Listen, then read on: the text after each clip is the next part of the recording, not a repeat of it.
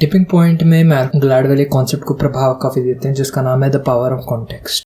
जब भी आप कोई भी आइडिया कम्युनिकेट कर रहे हो, आपको ध्यान में रखना है कि सामने वाला उसको कैसे सुन रहा है, ठीक है? सामने वाले के हिसाब से आपको कम्युनिकेट करना है। कम्युनिकेशन का मतलब क्या है कि सामने वाला आपकी बात समझ जाए, ठीक है? तो समझाने के कुछ तरीके ये हैं कि आप एनोलॉजीज यूज़ करो। दूसरा तरीका है, आप एग्जाम्पल्स दो।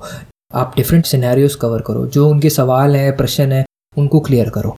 अब कुछ केसेस में क्या होता है कि हम सवाल वगैरह क्लियर नहीं कर पाते। उन केसेस में आपको ऐसे आइडियाज़ कम्युनिकेट करने हैं कि जिससे ऑटोमेटिकली जो आपके व्यूअर्स हैं या लिसनर्स हैं, वो अंडरस्टैंड कर सकें कि आप क्या कहना चाहते हो।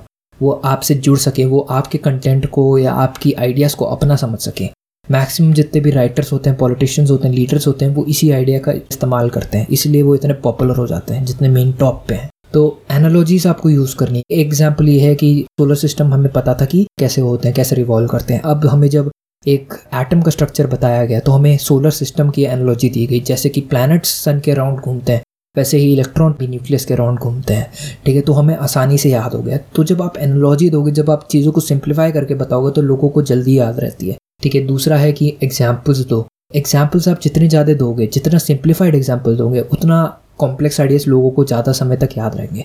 अब आप कोई भी आइडिया जब आप कम्युनिकेट करते हो तो ये बहुत ज़रूरी है कि आप एक्सप्लेन करो, आप किस कॉन्टेक्स्ट में बात कर रहे हो। क्योंकि कॉन्टेक्स्ट के हिसाब से बात या तो सही हो सकती है या तो गलत हो सकती है। आप कोई भी आर्गूमेंट उठा के ले लो, अगर आप उसका कॉन्टेक्स्ट चेंज करोगे तो बात गलत हो सकती है। ठीक चाहे कितनी सही क्यों ना हो। इसी चीज़ का फ़ायदा काफ़ी न्यूज़ चैनल भी उठाते हैं। तीसरा है कि रिलेटेबल कंटेंट बनाओ। आपको जितना हो सके ऐसा कंटेंट बनाना है जिससे लोग रिलेट कर सके अपने आप को, अपनी परेशानियों को आपके आइडिया के साथ रिलेट कर सकें। जैसे रियल वर्ल्ड एग्जांपल है कि 47 नाम का एक रैपर है इंडियन म्यूज़िक सीन में जो काफ़ी ज़्यादा स्लैंग्स यूज़ करता है, जो स्पेसिफिकली दिल्ली के लोगों को बहुत पसंद आते हैं। तो दिल्ली में ज़्यादा पॉपुलैरिटी पे है। अब वो स्लैंग्स भी ऐसे यूज़ करता है कि वो जो लाइनें हैं वो काफ़ी मेमोरेबल हो जाती है, क्योंकि वो डेली में इतना यूज़ होता है। तो वो मौका दे रहा है अपने ऑडियंस को उसे याद रखने के लिए। ठीक है तो एक तरीके से रिलेटेबल कंटेंट बना रहे हैं। हाँ हम रिलेट कर सकते हैं। जब आप ऐसा कंटेंट बनाते हो कि सामने वाले रिलेट कर सके तो आपको ज़्यादा मार्केटिंग करने की ज़रूरत नहीं है। आपको ज़्यादा उस प्रोडक्ट को पॉपुलराइज या एडवर्टाइजिंग की ज़रूरत नहीं है। जो लोग हैं, वो अपने आप कर जाएँगे, क्योंकि वो अब उनकी चीज़ बन चुकी है। वो उस चीज़ से रिलेट कर चुके हैं। और दूसरा जो फ़ायदा होता है रिलेटेबल कंटेंट बनाने का या कंटेक्स पहले से डिफाइन करने का या एनालॉजीज़ के थ्रू बात करने का कि लोगों को चीज़ें आसानी से समझ आती है और लोगों को काफ़ी टाइम तक चीज़ें याद रहती है।